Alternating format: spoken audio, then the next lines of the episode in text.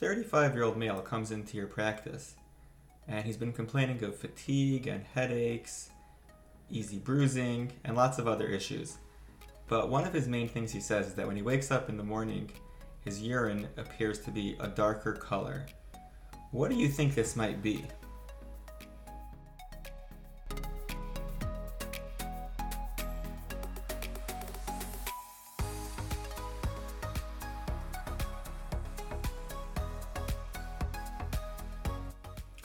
Hi everyone, and welcome to another episode at the RICU Podcast. Jack, Daniel, how you guys doing? Great. Great. Just to remind everybody what we're doing here at the RICU podcast. So RICU stands for the Research I Intensive Care Unit, um, and what we are doing is keeping everyone up to date on the latest research in clinical medicine. It's really hard to keep up with everything, and what we try and do is distill the latest research into 10 or 15 minutes and uh, discuss it so that you walk out having an understanding of uh, the latest research. Today's article comes from the field of hematology.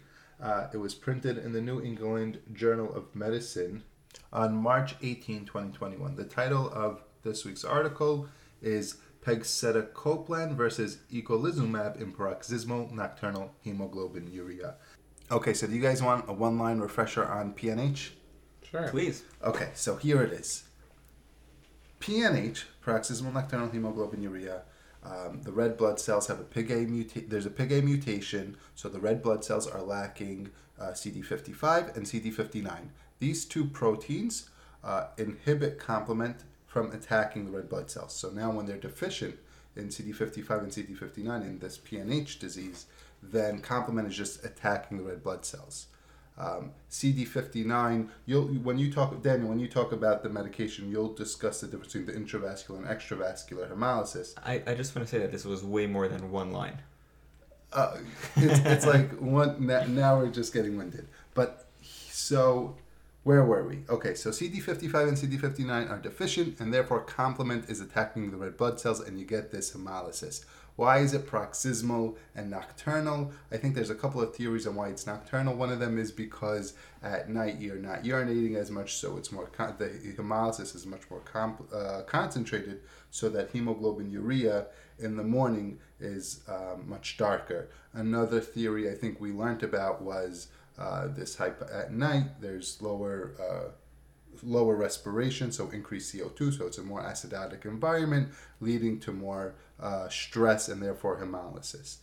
Daniel, let's go through the current uh, medication treatment for PNH, and then we'll talk about what this article is exploring.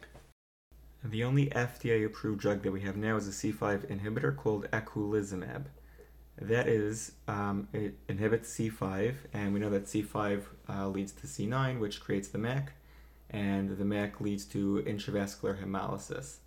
So once you have that, once you once you block that, there's no longer um, any destruction of red blood cells in the vasculature, but you still have the extravascular hemolysis coming from C C3b.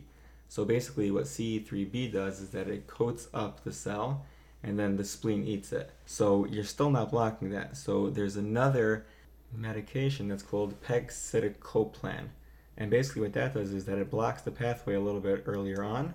So it blocks it at C3. So you no longer have C3b coating these red blood cells. So they're not getting sent to the spleen and they're not getting destroyed there. And this is how the medication helps.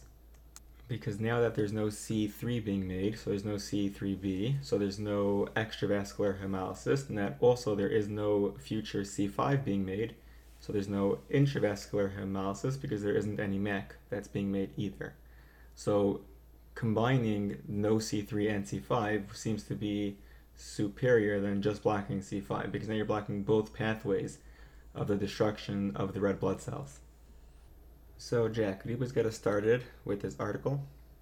Sure. So the issue is that despite treatment with the current medication, eclo- eculizumab, uh, for an average of five years, the patients, uh, 30% of them were, were receiving dosages higher than the recommended uh, approved ones for PNH because they were just still having this anemia. The trial po- population was severely anemic um, with a mean baseline hemoglobin of 8.7, and they continued to be transfusion dependent. with 75% of them requiring at least one transfusion from the previous year. They all reported considerable fatigue, and the mean baseline of this new scale that we have this week, called the FACIT F. This stands for the Functional Assessment of Chronic Illness Therapy Fatigue Scale. And so this scale is from 0 to 52 with a higher score meaning indicating less fatigue. So they were having a baseline of 32 where a baseline of in a normal healthy adult is 43.6. So they were experiencing very heavy fatigue um, even though they've been on this medication, the current treatment. So that is why um, there's a need for a different medication that, that might help them out. So this is a phase three trial. Um, it's in phase three open label control trial uh, to check out the efficacy and the safety of the new medication, the C3 uh, inhibitor, pegcetacoplan, uh, when compared to the eculizumab. And, um, and this was in hemoglobin less than 10.5, despite three months of them being on the eculizumab therapy already. So this is how it was set up. It's a little bit complicated. So at first, the people were taking just regular eculizumab. They everybody in the trial had a four-week run-in phase where all patients received the new medication pegcetacoplan plus eculizumab. After those four weeks, they were then randomly assigned to either having sub-Q pegcetacoplan monotherapy or uh, IV eculizumab for 16 weeks. So four weeks of them receiving dual therapy, and then they were randomly assigned a group either of either side monotherapy for 16 weeks. Then they found all the uh, results after 16 weeks. After that, there was a 32 week period where all the patients received open label pegcetacoplan. That's the new, new medication. The primary endpoint was the mean change in hemoglobin level from baseline to week 16. They wanted to see if the hemoglobin changed. Uh, additional clinical and hematological markers of, of hemolysis, like the LDH, were also measured and safety was assessed. So, that was a little bit about how it was set up. Now, what's some of the results? Pegcetacoplan was superior to the current medication, eculizumab, with, with respect to the change in hemoglobin le- level from baseline to week 16 with a mean difference of 3.84 uh, grams per deciliter. When that has a p score less than 0.001. So therefore, they had a difference of 3.84 uh, in the hemoglobin level with a and that was and that was significant as well. Um, a total of 35 patients, which is 85% of the group receiving the new medication, compared to six patients, which is 15% in the uh, current treatment group, no longer require transfusions. So that so that means 85% of the people in the uh, pegcetacoplan group no longer required transfusion. That's a high number, and so their hemoglobin was higher. They no longer required transfusions. Um, so another uh, difference they saw was that there was a change in the lactate, uh, the LDH level, which detects hemolysis. And so that was one of the markers that they checked, that there was also an improvement in LDH levels. Um, also, so remember that scale that we spoke about beforehand, that fatigue scale? There was an improvement of 11.9 points in the pegcetacoplan group. Um, and an increase of greater than three points is generally considered clinically meaningful. So they had an improvement of 11.9 points difference. Uh, to go into some of the adverse side effects. So the most common adverse side effect uh, during the uh, trial was injection site reactions and diarrhea.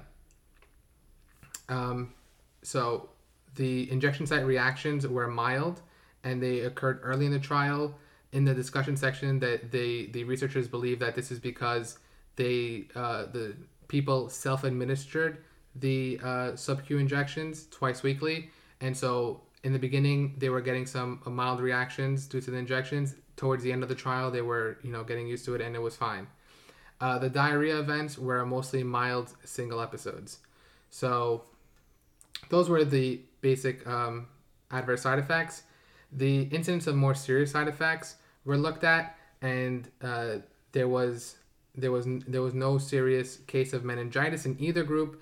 And as we know beforehand, right, that the C5 to C9, the MAC protein is in is in charge of breaking up the Neisseria uh, bug, and so that causes meningitis. There was no meningitis in either group, and no patient had a thrombotic event, and no deaths occurred in this trial.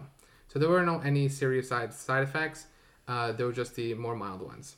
So, I just have a, a question. I'm just curious. Do you think that the reason why the meningitis is non-existent over here, as opposed to when someone has um, a C5 to C9 deficiency, uh, do you think that could possibly be made uh, because over here you're not blocking every single C5 to C9, you're just blocking a lot of them.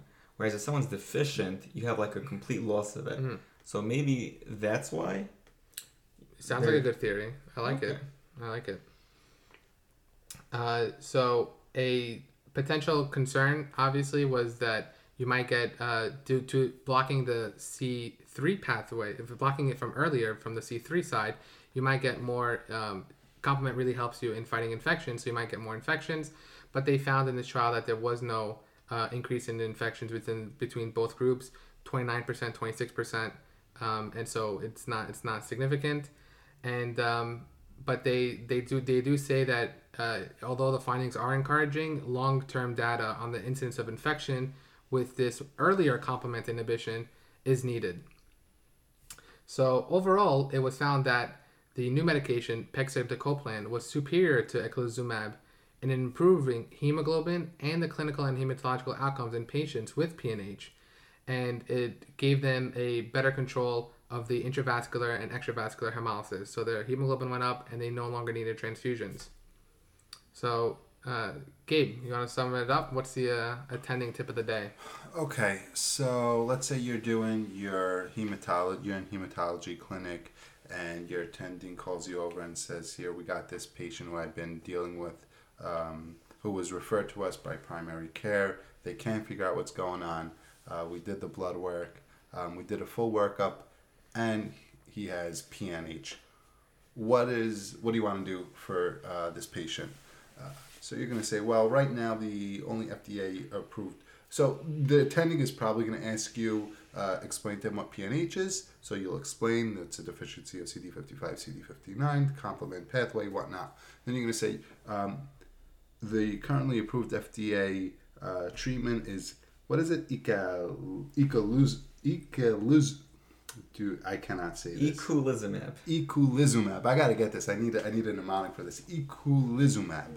And what's gonna impress your attending is when you tell them, well, eculizumab actually only works on C5 of the pathway, so it's preventing intravascular hemolysis, not extravascular hemolysis. But there is research uh, in the New England Journal. There's research going on that was printed in the New England Journal of Medicine in March um, that's exploring a possible medication to work at the C3 uh, part of the pathway, the complement pathway, to actually also prevent the extravascular hemolysis. And I think, as usual, your attending will undoubtedly be impressed with your clinical uh, knowledge.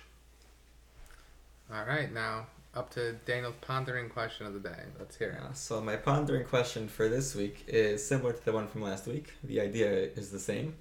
A baby is born with coarctation of the aorta, and what we the very first thing that we do is we give them a prostaglandin E analog, and that keeps the ductus arteriosus open, and that will increase the blood flow to the lower extremities. So the question is that the extra blood that it's getting is coming from the right side of the heart, which uh, doesn't have too much oxygen in, in it. So why does this help?